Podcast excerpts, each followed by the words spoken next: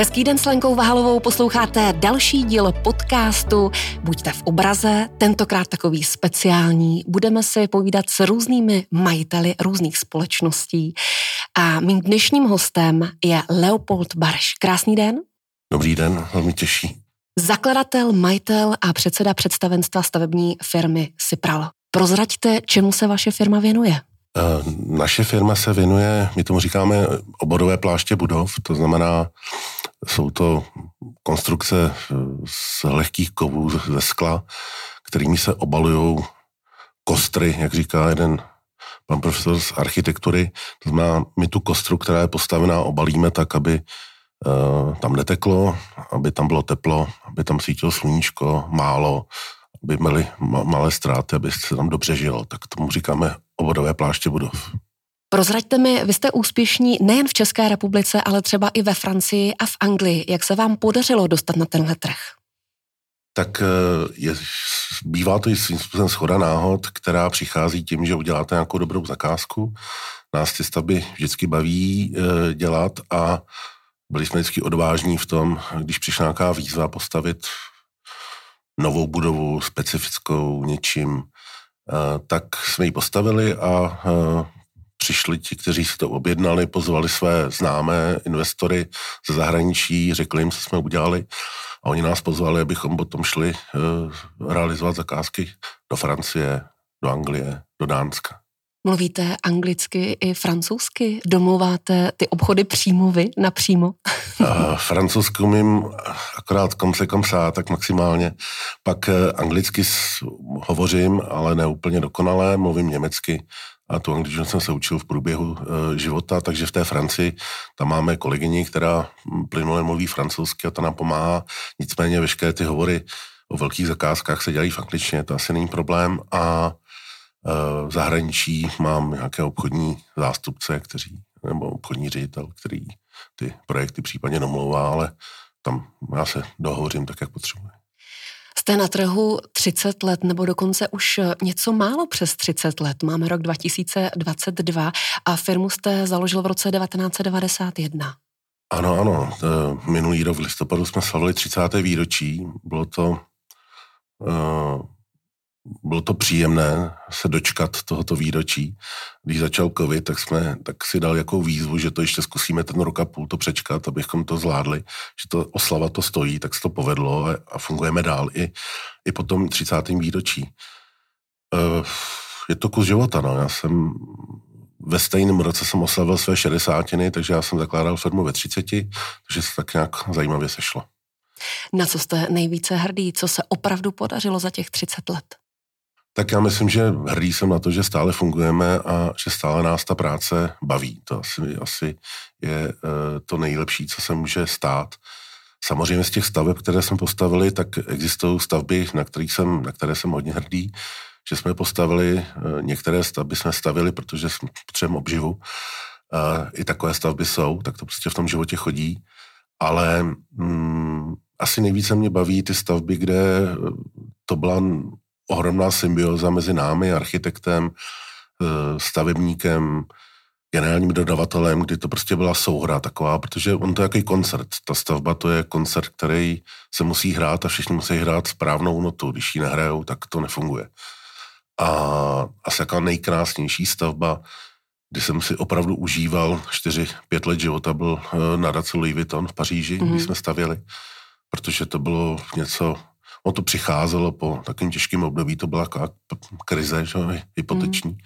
Na trhu 2008 a 2009 jsme tu zakázku získali a do roku 2013 jsme ji realizovali. Doporučuji posluchačům, aby si k tomu našli obrázky, protože těžko to zprostředkujeme jen pomocí zvuku. Ale ty stavby jsou nádherné, zrovna konkrétně ta nadace Louis Vuitton. A o těch stavbách se ještě budeme bavit, ale zajímá mě jedna věc. Jestli si zakládáte na tom, že vždycky ty stavby, ať už jsou doma nebo v zahraničí, navštívíte? Tak to určitě, to určitě. Jako ty stavby, eh, tak jednak tam, protože většinou se mu to dojednávání těch staveb, takže jsem tam úplně na počátku. A protože to stavění je pro mě nějaká vášeň, takže mi to i baví na těch stavbách býti. A procházet to, procházet s těma dělníkama i e, naše nedostatky, když nás kritizují, co jsme udělali špatně, tak je dobré se to vyslechnout na místě a, a pak samozřejmě uh, vidět, jak to roste, tak to je, to je to, kvůli čemu to děláme a když to je potom finálně hotové a pak se tam dva, tři roky poté vrátíte zpátky, tak to je ohromná satisfakce. Už jste to zmínil, jak se vám podařilo přežít ty roky 2020 a 2021. Já myslím, že ta naše práce jako je složitá obecně. To znamená, že my se dost často přirovnáváme k automobilovému průmyslu. Říkáme, že máme hodně podobné postupy, hodně podobné procesy. Ty naše konstrukce jsou hodně sofistikované, máme hromadu dodavatelů, subdodavatelů, s kterými potřebujeme, potřebujeme spolupracovat. Každá stavba je jedinečná. Jedinec, v čem se lišíme od těch automobilek, je asi to, že oni vyrobí, mají čtyři roky na vývoj, pak vyrobí mnoho prototypů, pak spustí sériovou výrobu. A my nemáme čtyři roky na přípravu a my spouštíme rovnou tu výrobu. To znamená, že to je asi jediný rozdíl, který mezi námi je. A my potřebujeme komunikovat. I když, co je asi pozitivní jediné na tom, že se najednou jsme zjistili, že nemusíme všude lítat a být fyzicky, to dokážeme zvládat přes nějaké videokonference. Ale přesto, bez toho, že s těmi lidmi komunikujete, že ty věci řešíte face to face, eh, tak ty, tak ty věci nevyřešíte. A to asi to nejhorší, co nás, co, co, co já vnímám za sebe, co bylo, že se se nepotkala, nemohla jste řešit ty problémy, protože všechno to je o diskuzi, všechno to je o nějakém uh, řešení, hledání způsobů, nalezení, protože tam není jasný, tam není jasné řešení na počátku, to musíte dát dohromady s klientem, s architektem. A tohle to chybělo hrozně moc.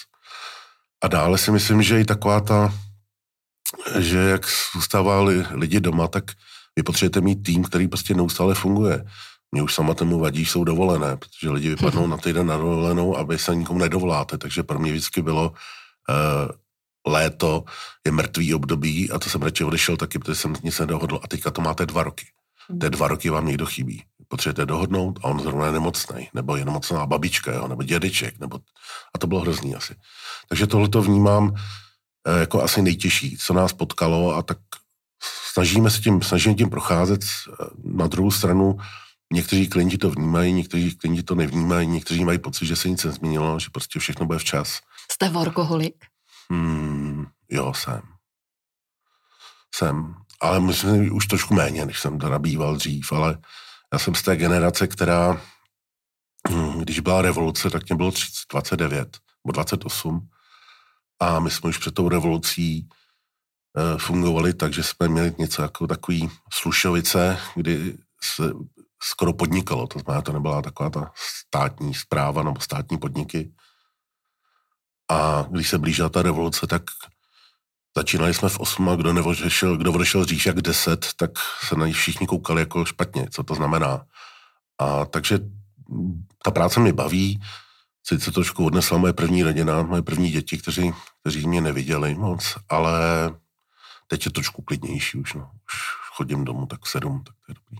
Ale v nějakém článku ve Forbesu jsem se dočetla, že jste část těch svých aktivit, pracovních aktivit předal, že do té kanceláře nejezdíte denně, ale že se stane, že tam jedete třeba třikrát, čtyřikrát do týdne. Tak to je bylo, to pravda? To bylo takové krásné období, kdy jsem to zkusil předat. v roce 2016 jsem to předal kolegovi, ale moc dlouho jsem to nevydržel.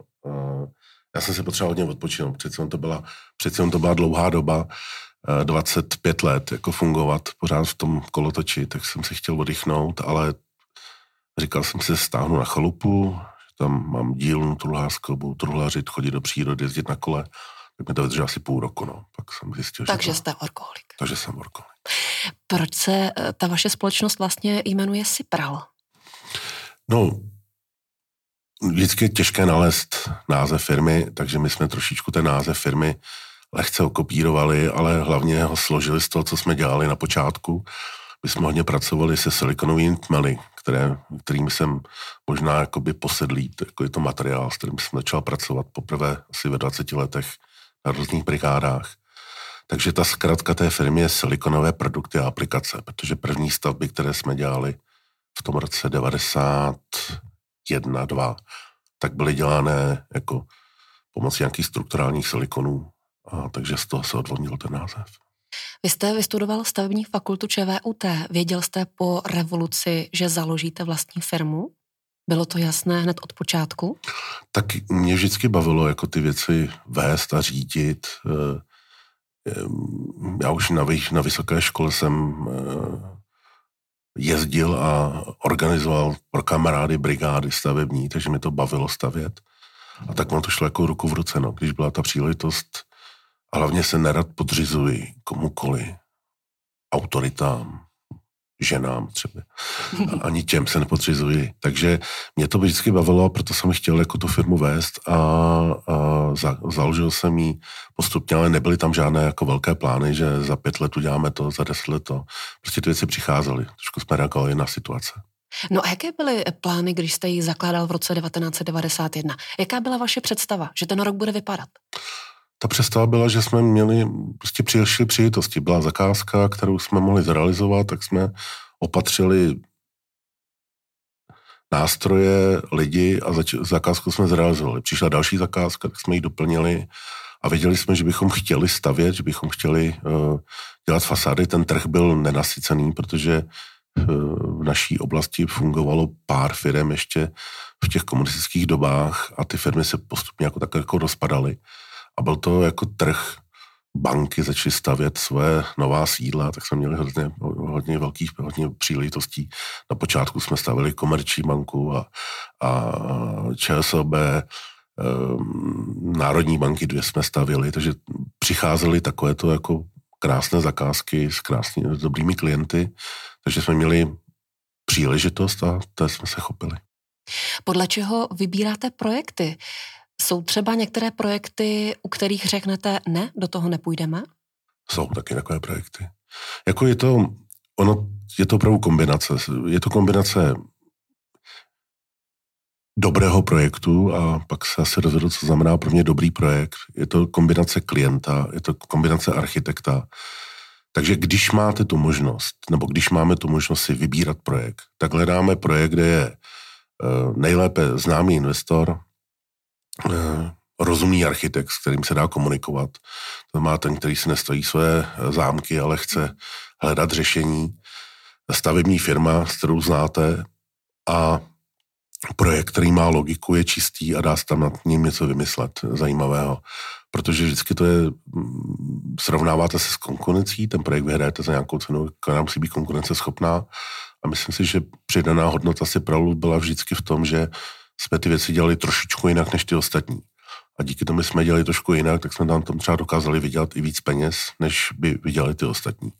Takže to je ideální projekt, ale takové situace za těch 30 let prostě to nemáte každý rok. Prostě někdy si musíte vzít projekt a teprve poté zjistíte, že to je, že ten klient je trošku složitější nebo že tam nějaký problém nastane. Ale jak říkám, ideální projekt je pro mě tento. Přijímáte rád výzvy i když víte, že to bude třeba konstrukčně náročné? Naopak, já vyhledávám ty výzvy, protože nás to, pokud to je výzva, kde se dá opravdu tvořit a máte ten, to, co jsem popsal, to znamená, máte ten, to prostředí, tak eh, to je to, co mě asi láká nejvíce, nebo a snažím se, aby to lákalo i ty, my, ty mé kolegy, jako, když tam trošku složitější, přesvědčovat o tom, že máme opět hledat nějaké nové řešení. Ale to je to, co uh, mě baví a jsem tom podnikání nejvíce. Za kterými budovami třeba v rámci Prahy stojíte, aby si je teď mohli naši posluchači představit? Tak tady je hodně budov, které jsme dělali v různých dobách, těch eh, na konci 90. let. Třeba to byla rekonstrukce budovy Motokovu, což bylo zajímavé, protože ta budova se rekonstruovala eh, postupně, nejdřív prostředek, pak vřejše, pak spodek, takže se tam hledalo nějaké řešení. Jako ta budova není jako svým pláštěm nějak moc zajímavá a byla zajímavá svojí dobou a tím, tím, tím zadáním. Pak je to třeba budova City Toweru, kterou jsme dělali, což je, uh, to byl projekt zase s velkým významným architektem Richardem Mayerem a, a Johnny Eislerem. Uh, takže to je krásná budova, rok 2006. Pak určitě nelze opomenout třeba Florentínum, které jsme dělali s Jakubem Cíglerem pro Pentu. To se psal rok 2012, 11, 12, 13, Quadria, hezká budova. A A teďka z těch posledních, určitě, určitě Bořislavka. Bořislavka je zajímavá, to je poslední projekt velký, který jsme dokončili. Je to zase podle mě takový poslední mohikán těchto hmm. budov. Takové budovy se stavět nebudou. Z celé ze skla, to už tady prostě neprojde. V České republice a asi vůbec v Evropě to neprojde v rámci Green Dealu. Uh, a pak myslím si, že je zajímavý projekt, uh, teď stavíme Masaryčku, tak ta ještě není dokončená, tak to bude velká výzva zahádit. To je takové, zapadá tak do, se do toho našeho seznamu těch významných architektů, se kterými jsme měli možnost spolupracovat. A je pravda, že v té Bořislavce je to unikátní světlo od Maxima Velčovského? Ano, to je v té hlavní stupní hale. Je to celý podhled. My jsme to dělal Lasvit, Maxim Vilčovský byl autorem a my jsme pro ně dělali celou tu nosnou konstrukci s tím, s tím zbytkem toho podledu a do té konstrukce potom Lasvit zavěsil ten svůj ledovec. Krásný. Když byste srovnal ten český, francouzský, britský, po případě i dánský trh, kde se dobře staví, kde vám dobře zaplatí, kde to zkrátka funguje? Který trh máte rád? Tak ono to je, já myslím, že na, na každém tom trhu jsou ty projekty, jako které jsou dobré a které jsou eh, složitější trošičku. Eh, v tom Dánsku jsme měli možnost dělat jenom jeden projekt, což byla spalovna odpadů. Eh, bylo to poprvé, co jsme dělali ve Skandinávii a to spadalo do, těch, do té kategorie projektů, kde nás pozval klient, nebo spíš architekt se nás vyhledal, což je to nejlepší, co může být. Ten klient, to byla částečně mm, firma, vlastník té spalovny, částečně v tom mělo ehm, město Kodaň nějaké svoje jako aktivity a tenhle ten projekt byl fenomenální v tom, že ehm, to Dánsko a ti lidé jsou taky jako čistí, takový jako hrozně poctiví, otevření. Eh, žádné zákulisní věci tam nebyly. A ten projekt se nám hrozně moc povedl. Myslím si, že se povedl v tom, jak jsme ho navrhli, eh, v tom, jak jsme spolupracovali s, tou, s těmi partnery, jak to celé dopadlo. Takže tam nám i dobře zaplatili, i když, eh, i když samozřejmě byla to taková polostátní zakázka trošičku, takže tam byl nějaká specifika, do dneška tam máme třeba zádržné, které prostě tam bylo vyvoláno, tam je dlouhé zádržné, ale to k tomu patřilo. Co je důležité, tam byly jasná pravidla, to znamená, hrozně silné odbory třeba, které nám jako diktovaly, jak naši zaměstnanci musí, jaký musí mít plat, kolik hodin musí spát, jestli že musí mít každý svůj pokoj a tak dále. Takové prostě striktní podmínky. Dokonce jsme museli přispívat do odborové organizace dánské, takže tam mají ještě uložené nějaké peníze naši, naši kolegové, ale byly to jasná, byla to jasná pravidla, s kterými se dalo pracovat. Takže to je to Dánsko, tam je jedna zkušenost, která je špičková. Ve Francii máme, myslím, že taky většinou úspěšné projekty, protože to byly většinou takové perly. Dělali jsme nadaci Louis Vuitton, dělali jsme eh, mříž do obchodu na champs pro Louis Vuitton, dělali jsme projekt eh, na Bibraktu, což je zastřešení eh, archeologických vykopávek, dělali jsme arénu Nantia, což je rugbyový stadion, Dělali jsme další do e, obchodních center nějaké speciální konstrukce. Takže většina těch projektů byla po té stránce velmi úspěšná a to bylo dáno tím, že jsme nejeli v tom klasickém sektoru jako fasád e, na nějakých administrativních budovách. Anglie, tak tam máme, Anglie ta nás tam mě lákala hodně, protože e, v Anglii pracujeme už skoro 30 let.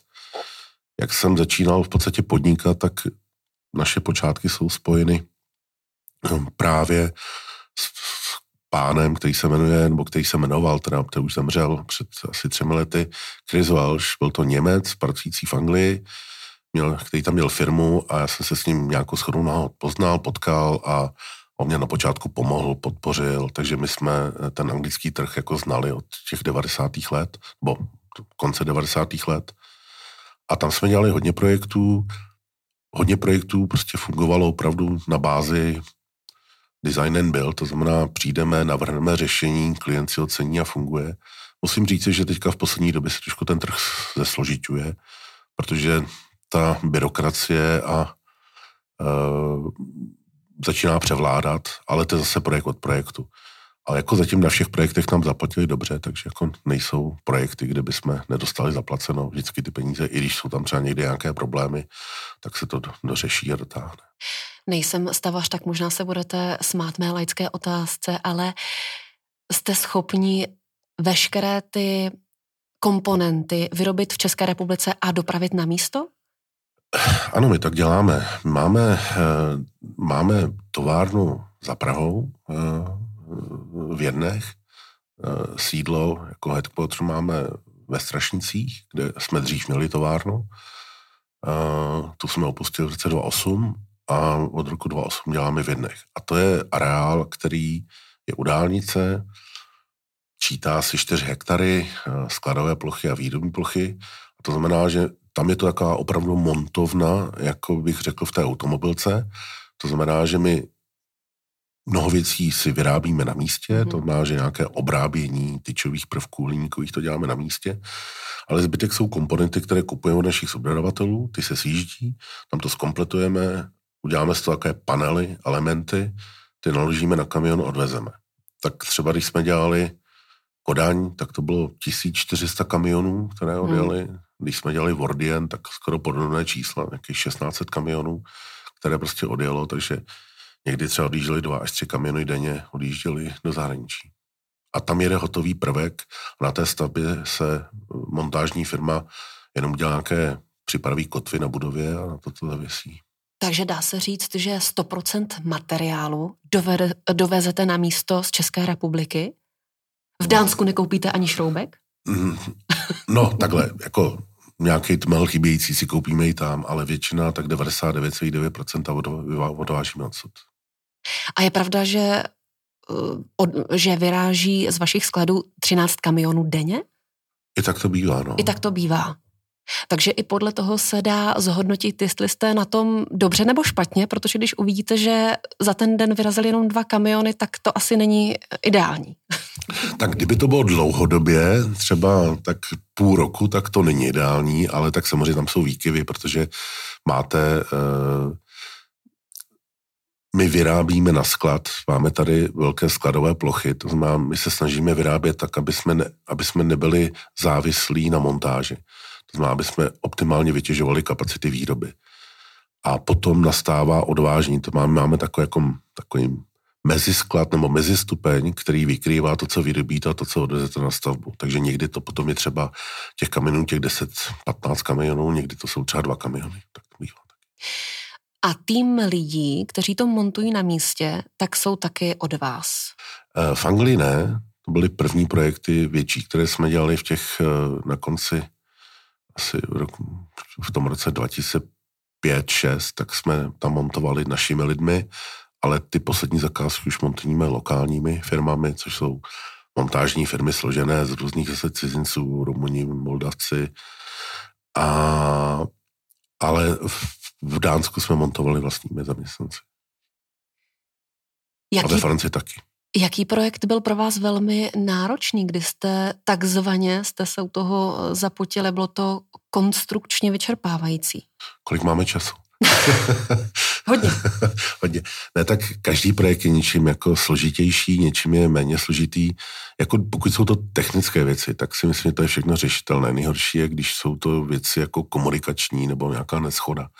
Tak tam je to takové potom no, složité. V poslední době máme, třeba realizujeme v Británii uh, bytové domy, velké a před asi třemi, čtyřmi lety schořel uh, jeden bytový dům v Británii, je to taková kauza Grenfell.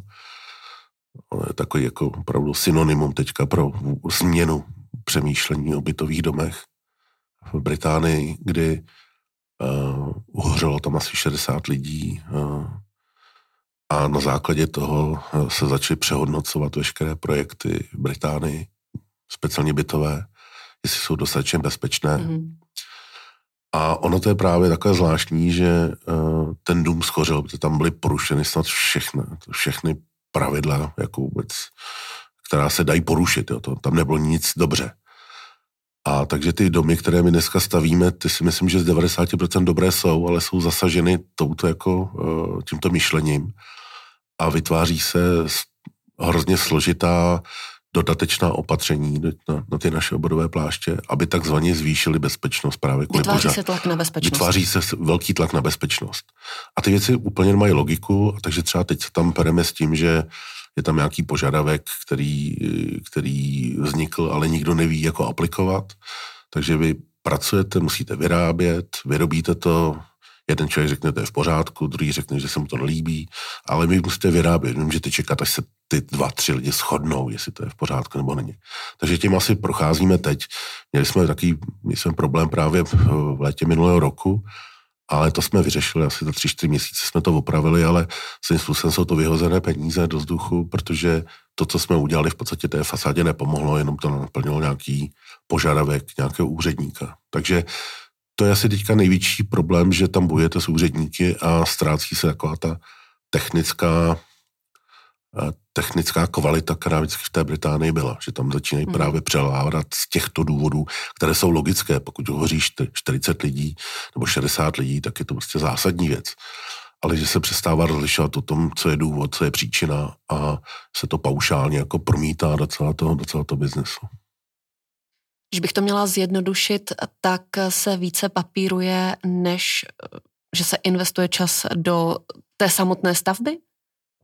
Eh, eh, je to tak, je to tak. Myslím si, že zase je to možná dané typem projektů, možná stále jsou projekty, kde tak hrozné není, ale opravdu ta byrokracie ohledně staveb se, když to porovnám s těmi 90. lety nebo koncem 90. let, tak se to jako speciálně v Británii výrazně jako znásobily ty požadavky.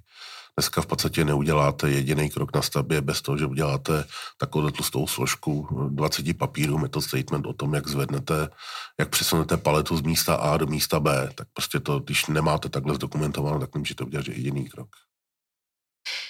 Stál se vám eh, během toho 30-letého podnikání nějaký průšvih, který můžete zveřejnit?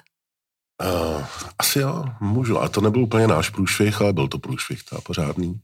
My jsme někdy v roce 99, 2000 začali dělat uh, uh, dva projekty.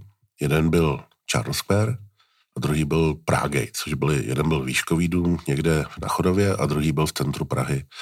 A my jsme tam tenkrát použili, trošku jsme kombinovali systémy a použili jsme tam určitý systém od jedné renomované uh, renomované dodavatele fasádních systémů, uh, jaký speciální rámeček ve skle, který měl fungovat jako izolační rámeček. A my jsme zrealizovali, a ten, ten systém oni měli jako otestovaný, dodali nám ho, my jsme ho aplikovali, a my jsme namontovali asi půlku fasády a přišla zima, najednou v té ve sklech bylo 10 cm vody uvnitř toho skla izolačního tak se začal řešit, co je za problém. Eh, přijeli ten dodavatel systému, řekl, to je chyba výroby ve sklárně, musí to udělat nově. Takže my jsme nechali vyrobit nová skla, dodali jsme nová skla a za týden to bylo to samé. A teď nastal problém, protože máte stavby, které měly být za půl, tři čtvrtě roku hotové. Investor, který do té stavby nainvestoval jeden miliardu, druhý dvě miliardy a fasádní pláž prostě nefunguje vůbec. A ještě ten zahraniční investor, jedno byli angličani a druhý byli američani, kteří jako trošku jako tápali v tom prostředí, co se bude dít. No a my jsme teda udělali nějakou interně, protože ten dodavatel toho systému v podstatě nebyl schopen, jako na začátku tomu nevěnoval pozornost, tak jsme udělali nějakou defektoskopii toho a zjistili jsme, že tam je chyba, systémová chyba eh, v tom rámečku.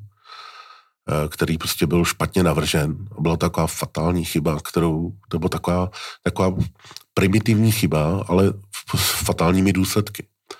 Protože hm, ten rámeček hliníkový se prostě otvíral teplem, to jak se, začal, jak, se, jak se snižovala teplota, tak se ten rámeček zkracoval a v tom rohu se vytvářela díra, kterou zatejkala voda. Prostě chyba. Detail se dal vyřešit lehkou úpravou.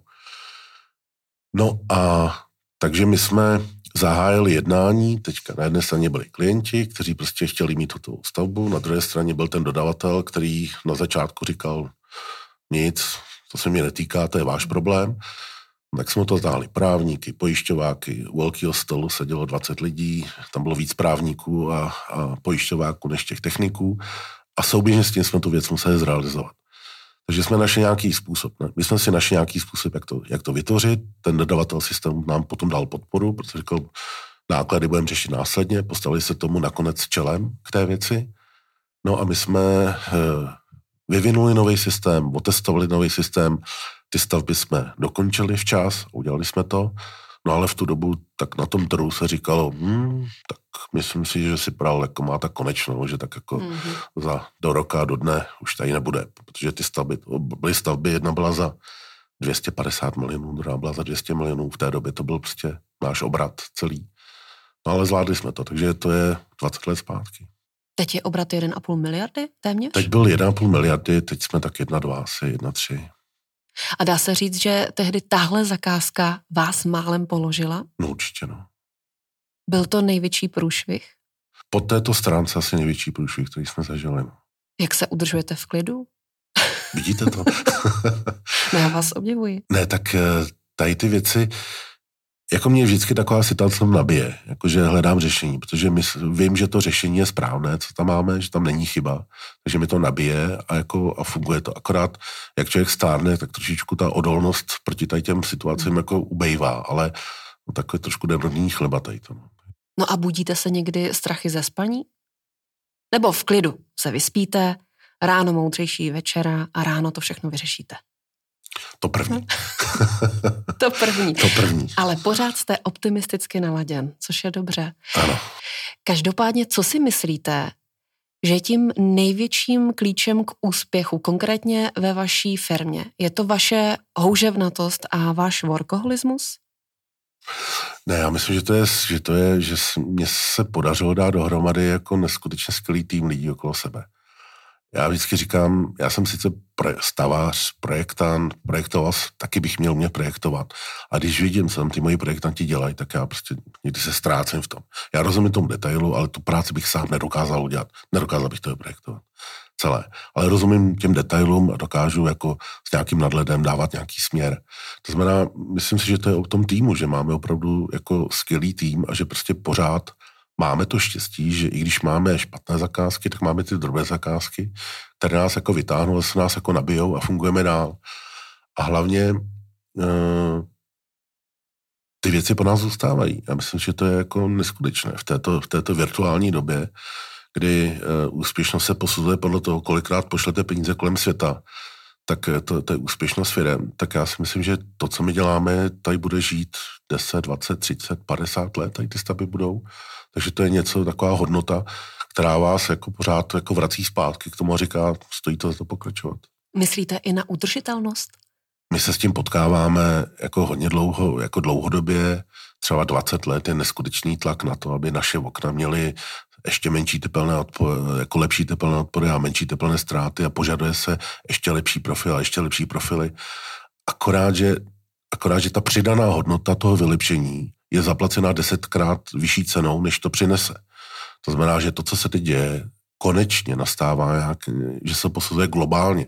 Že se prostě říká uhlíková stopa, pojďme ji opravdu měřit. Jako já můžu vyrobit nejlepší výrobek tady, ale pokud k tomu budu potřebovat dopravu e, z Číny prvku, tak než to sem dojede, tak, tak ten prvek je tak hmm. znehodnocený e, tím, co vyprodukoval. Takže tohle to si myslím, že dává logiku, ale mm, trošku se obávám toho, že na to jdeme moc rychle a myslím, že ta doba teďka, zrovna aktuální doba ukazuje, že to nebude tak, jako, že to nebude tak jednoduché takhle uplatnit. Takhle rychle. Takovou změnu provést. Stalo se vám někdy, že jste si v rámci vašeho biznesu s nějakou věcí absolutně nevěděla rady? A nakonec jste ji díky vašim zkušenostem vyřešil? Jako v těch technických věcech, myslím si, že ani ne. Jako opravdu v těch, v těch technických věcech mám okolo sebe hromadu skvělých lidí, to znamená vždycky, když je nějaký problém, tak ho dokážeme vyřešit. Kde si nedokážu někdy poradit, je v té komunikaci s klienty, kdy prostě tam se bavíte, že připáte se se každé na jiný planetě, že ty lidi fungují úplně jinak. A ta doba teďka to ještě podpořila. Prostě jak jsme všichni byli zalezlí doma, řešili jsme videokonference s kuchyní. Dokonce mám fotografii svého zeťáka, jak sedí, uh, protože měli malý byt, tak seděl, měl sklopený prkinko toaletní, no to měl počítač, tam mu to klečel, protože potřeboval dělat videokonferenci, aby byl v klidu.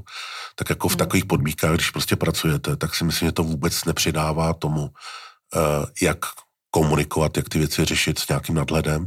Takže v tom se mě stává v poslední době, že někdy se ztrácím, že nevím, jak vůbec tuhle věc zvládnout. Já bych se ještě ráda vrátila do Dánska. Doufám, že to řeknu správně. Amagerbake, realizace 2014 až 2017. Nejmodernější a nejekologičtější spalovna v Dánsku. A co mě zaujalo, že na střeše, já jsem si schválně včera tu budovu našla, na, alespoň na fotkách, na střeše se dá lyžovat. A na fasádě se dá líst horolezecky, nejvyšší horolezecká stěna. Dokonce se tam dá jezdit i na kole v nějakém místě. Ano, ano. To je, tam je krásný příběh zatím, protože Dánsko, které jako se rozhodlo, že bude spalovat veškeré své odpady, tak eh, eh, počát, začátkem tohoto desetiletí, nebo možná koncem minulého desetiletí, hledal cestu, jak vy, vybudovat novou spalovnu odpadu. Eh, na tom polostrově, kde teďka stojí tady ten Amagarbake, tak eh, tam je spalovna, taková ta klasická, vošklivá, průmyslová spalovna tam byla. A oni říkali, že ta postaví spalovnu novou, ale postaví 200 kilometrů od Dánska, ne, od Kodaně. No a pak, když si spočítali logistické náklady na to, jak budou dopravovat veškeré ty odpady těch 200 kilometrů, tak zjistili, že to je prostě úplně neekologické, jako neekonomické, takže to ztrácí logiku. Tak řekli, že udělají spalovnu na tom místě, kde je ta ošklivá stávající a že tu spalovnu ale navrhnou tak, aby byla, aby byla, aby byla součástí veřejného prostoru, aby se tam stala. Takže při, najali eh, architekta Běrka Inglese z Bigu a ty tam navrhli, eh, že prostě ta technologie je pořád stejná, to je prostě ohromně složitá, drahá technologie uvnitř té budovy, ale tu, ten pláž tomu dali tu volnost, to znamená, že z toho udělali takovou jako loď, nebo takový jako šikmou, šikmou konstrukci, která umožní, umožnila nahoře vybudovat sjezdovku. Oni opravdu naskenovali část sjezdovky někde v Alpách, přesně ten relief té sjezdovky a ten tam potom promítli na tu plochu. A tady ta věc šla trošičku jako mimo nás, protože to samozřejmě, eh, ta sjezdovka celá, ta byla placena jako z prostředků eh, ne, ne té spalovny, ale to byly městské peníze vybrány jako nějaké účely uh, veřejného prostoru plus i ta horolecká stěna. A opravdu, hm, takže akorát, že jsme byli součástí toho příběhu, když se to tvořilo, což bylo hodně zajímavé. Takže my jsme, naším úkolem bylo navrhnout tu fasádu, to jsme navrhli to opláštění, no a potom jsme jako tak jako vnímali, jak se tam prostě buduje ta krásná světovka, dokonce se tam naše kolegové projeli té světovce, je to, je to úžasné. A pak teda, co, byla, co se nás otýkalo, bylo to, že v tom nejvyšším místě se nakonec rozhodli, rozhodli klient, že tam vybuduje opravdu hrozeckou stěnu, takže jsme tam vynechali část těch obkladových panelů, připravili jsme tam kotevní body a oni tam opravdu vybudovali 100 metrovou lezeckou stěnu nahoru. Když se podíváte na to, jak a co se staví, dejme tomu ve Francii, v Paříži, v Anglii, v Londýně, v Dánsku a na náš trh, tak máte pocit, že lehce pokulháváme za tím takzvaným západem, anebo že jsme se vyrovnali? Já myslím, že jsme se vyrovnali, že tady je eh, ohromné množství skvělých architektů, kteří staví skvělé domy. A myslím, že ukázkou je tady ta budova Mareka Lupa, tu budovu navrhu jako velmi krásně Sice jsme se s ním práli názorově v koncepci té, technické koncepci toho pláště a do dneška bych se s ním hádal o tom, jestli to bylo správně nebo nebylo, ale to je o tom jenom, že by se dál dělat třeba, že, že bych preferoval pracovat nějakým jiným způsobem, ale ten výsledek je úžasný. Stejně tak budova od uh, pana Pleskota je prostě budova, takže to máme 15 let od sebe jako objekty, které jsou postaveny velmi dobře. Standa Fiala, uh, to, to jsou stavby jako výjimečné, které staví, jako je po, jako je Špork, jako je Drn, tady ty stavby, Jakub Cíler, úžasné domy. Takže je tady opravdu i další architekti, brněnští architekti, jako jsou tady architekti, kteří dokážou stavět a navrhovat velmi dobré budovy. Samozřejmě pak jsou ještě takové ty, ty perly, jako my jsme měli tu možnost dělat v Čechách s Ricardo, Ricardo Bofilem, což je úžasný architekt, zemřel to asi před měsícem. Eh, dělali jsme s ním Korzo 1, Korzo 2, Měli jsme možnost dělat s Richardem Maherem, že, jak jsem říkal, eh, což je, zase jsou to jména, jsou, dneska jsou to skoro 90, 80-90 let, ale jsou to prostě pojmy, kteří jako osoby, které postavili po světě velké budovy a vždycky tam, nebo jsme dělali Zlatý anděl, mm. tak to zase byla jako nadčasová jakoby budova, která a v podstatě ten projekt zase byl daný, že to byla neskutečná kombinace, úžasný investor ING, vybral si francouzského architekta, který měl přesah, speciálně tady v tom období, prostě ten architekt měl, jako to neměli jako čeští architekti ještě takovou, jako, takový přesah, aby dokázal tak pozvednout celou tu lokaci, že jo, celou tu oblast Smíchova. Takže tyhle ty osoby, myslím, že by nám jako svědčilo, kdyby jsme byli odvážní a pozvali sem Bigy, a nebo, ne, nebo jsme tenkrát umožnili panu Kaplickému udělat, udělat knihovnu a nebyli tam... To by se vám líbilo? No absolutně, hmm. to bylo už, už jsem se na to těšil, jak to budeme dělat. S panem Kaplickým jsme se znali velmi dobře, a takže jsem se na to těšili. Takže jako taková určitá odvaha, kdyby tam nebylo to politikaření městských politiků, kteří prostě to zamezili a neumožnili, tak to by určitě pomohlo, ale celkově si myslím, že architektura jako soudobá, jako je už na vysoké úrovni tady čím víc zvlněná budova, tím lépe pro vás, mám ten pocit. tak jako jak se to vezme, no? Jako když to má logiku, tak uh, určitě. Eh, nejhorší je, když uh, někdo naplácá, jako když někdo přivezme, vezme si hroudy hlíny, teď tě naplácá bez jakéhokoliv systému a říká tomu úžasná architektura. To je asi nejhorší, protože všechno se dá udělat, ale pak musíte mít in, investora, který je ochoten to zaplatit jako třeba domy od Zahy Hadet nejsou vůbec jednoduchý. To jsou prostě domy, kde máte tisíce a jednu konstrukci a musíte ji prostě navrhnout správně a musíte ji promyslet a vyžaduje to ohromné množství energie, kreativní, abyste dali dohromady, ale dá se. Když někdo zaplatí, tak to funguje. Když jsme dělali e, e, nadaci Louis Vuitton, tak prostě to byla konstrukce, kde Eh, jenom za projekční práce jsme dali 100 milionů, asi 120 milionů jsme dali za projekční práce na půl miliardový zakázce. Mm. To má to bylo skoro přes 20% jsme dali za projekční práce. Ale ten klient si ho zaplatil. Prostě věděl, že mu to, to stojí a byl ochoten do toho ty peníze, prostředky investovat. Problém je, když si tady navrhne investor, vezme špičkového zahraničního architekta, nechá u něj udělat absolutně kreativní budovu, která vyžaduje takovou energii, ale srovná to s cenou eh, Eh, paneláku eh, schodová, jo, a hmm. tou jednotkou a řekne, že za tuto cenu chce postavit. Pak, pak to je problém. Pak to je problém. Pak nastane ta situace, že se začne jako ořezávat, nahrazovat a začne se dělat taková trošku potěmkenová vesnice. Jak vypadá ta stěna na Champs-Élysées u toho obchodu Louis Vuitton? Uh, to je uh, horní části Champs-Élysées po levé straně je rohový obchod. My jsme to dělali v roce 2004-2005. Teď se ta tam říš má demontovat po těch skoro 18 letech. A byly to takové jako hliníkové odlitky, eh, eh, takové kosoštrce řádově velikosti 15 na 15 cm. Celkem jich bylo asi 150 tisíc. A je pravda, že tam je i český křišťál? Ano, ano, ano, ano.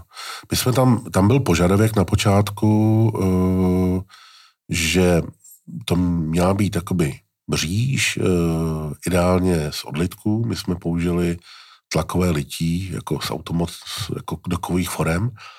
Nakonec jsme museli vyrobit třeba 600 tisíc těch odlitků, protože tam se každý čtvrtý dal teprve použít. Jo. Tam byla opravdu, jako ta selekce té kvality byla jako velmi striktní. A do toho byly inzerty vkládané, to byla součást té dodávky a to byl český křišťál, nebo křišťál, který byl čirý, anebo byl barvený do červena, pak tam byly uh, masivní dřevo exotické jako výplň, kožené výplně a keramika. Takže jsme měli tady, jsme našli firmy z keramické, které nám pálily, vedle hrnečku nám pálily tady ty inzerty. Měli jsme firmu, která nám na NC strojích obrábila krásné exotické dřevo do toho. Měli jsme uh, nějaké firmy na, na Moravě, které dělali sedla pro koně, tak vedle toho hmm. nám dělali asi 30 tisíc inzertů kožených, že nám potahovali kůží, nějaké hliníkové odletky. Takže to byla taková symbioza krásná. No a závěrečná otázka, hezky na závěr. Máte nějaký sen? Je nějaká budova, kterou jste viděl někde ve světě a rád byste ji realizoval třeba v Evropě? Já, já jsem hrozně rád, že jsme měli možnost vyhrát ten projekt Masaryčku s Zahou Hadit, protože mě to připadalo, že to je takové jakoby dokonání. U nás ty projekty trvají tři, čtyři, pět let. Je to dlouhá doba. A tak jako už teďka, tak jako tak říkám si, že mám šedesátku za sebou, tak ještě, tak ještě těch pět, osm let můžu pracovat, možná, možná jako pomalej třeba deset. A takže v této chvíli jsem spokojen, že jsme vyhráli Masaryčku, že máme možnost realizovat projekt od Zahy Hadid. A samozřejmě, pokud by eh, zase přišel Björk, eh, Ingl eh, z Bigu a přišli s nějakým projektem, které každý projekt jejich je prostě výzvou, tak bych se to s velkou radostí pustil. A inspiroval jste mě k doplňující otázce, když jste řekl, že tu firmu povedete ještě tak pět až deset let, tak co bude se Sypralem za těch deset let? A vracíme se k té mojí původní otázce. tak uh, já si myslím, že Cypral má velmi dobrý základ, má velmi, uh, velmi skvělé lidi a já samozřejmě budu muset najít nějaké následovníky, asi ne z mé rodiny, kteří tu firmu povedou dál, takže na tom teďka pracuju. Hledám nějaké uh, osoby, které by v té firmě mohly jakoby tu firmu postupně bych to mohl předávat a uh, takže věřím, že za těch deset let, až se to celé sklidní, doufám, možná, a mm, budeme vědět, kolik nás bude stát hliník e, za zítra a možná za měsíc. To dneska to nevíme. Budu vědět, kolik nás bude stát sklo. tak e, pak si myslím, že ta situace se bude trošku jednodušší, ale v této době je takové hrozně těžké. No. Jako abych tady mohl říkat uh, obecné bláboli o tom, jak, co všechno vyvineme, uděláme, ale na druhou stranu my opravdu teďka nevíme, co bude zítra, jako jak se to bude vyvíjet. Ale určitě si myslím, že ten směr, kterým se chceme zabývat, je, že uh,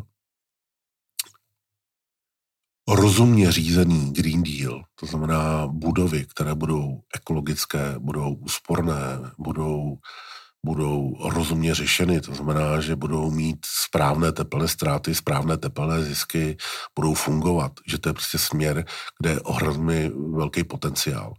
Eh, jak se dá vyvíjet. Protože my ty zkušenosti máme, my to umíme skládat dohromady, ale tady ta věc nezačíná u nás, to začíná u investora. Investor musí vědět, jako investor musí mít ten záměr. My jsme už ty třetí v pořadí, který tu věc můžou lehce ovlivnit a tak papírově doplnit, ale pokud přijde investor s konceptem, který má hlavu a patu a opravdu bude, bude to úsporná budova eh, budoucnosti, tak si myslím, že tam je potenciál si pravdu, aby tyhle ty budovy navrhoval a řešil. Mým dnešním hostem byl Leopold Bareš, zakladatel, majitel a předseda představenstva stavební firmy Sipral. Moc vám děkuji za rozhovor a přeji spoustu krásných budov. Velice děkuji. Poslouchali jste podcast Buďte v obraze.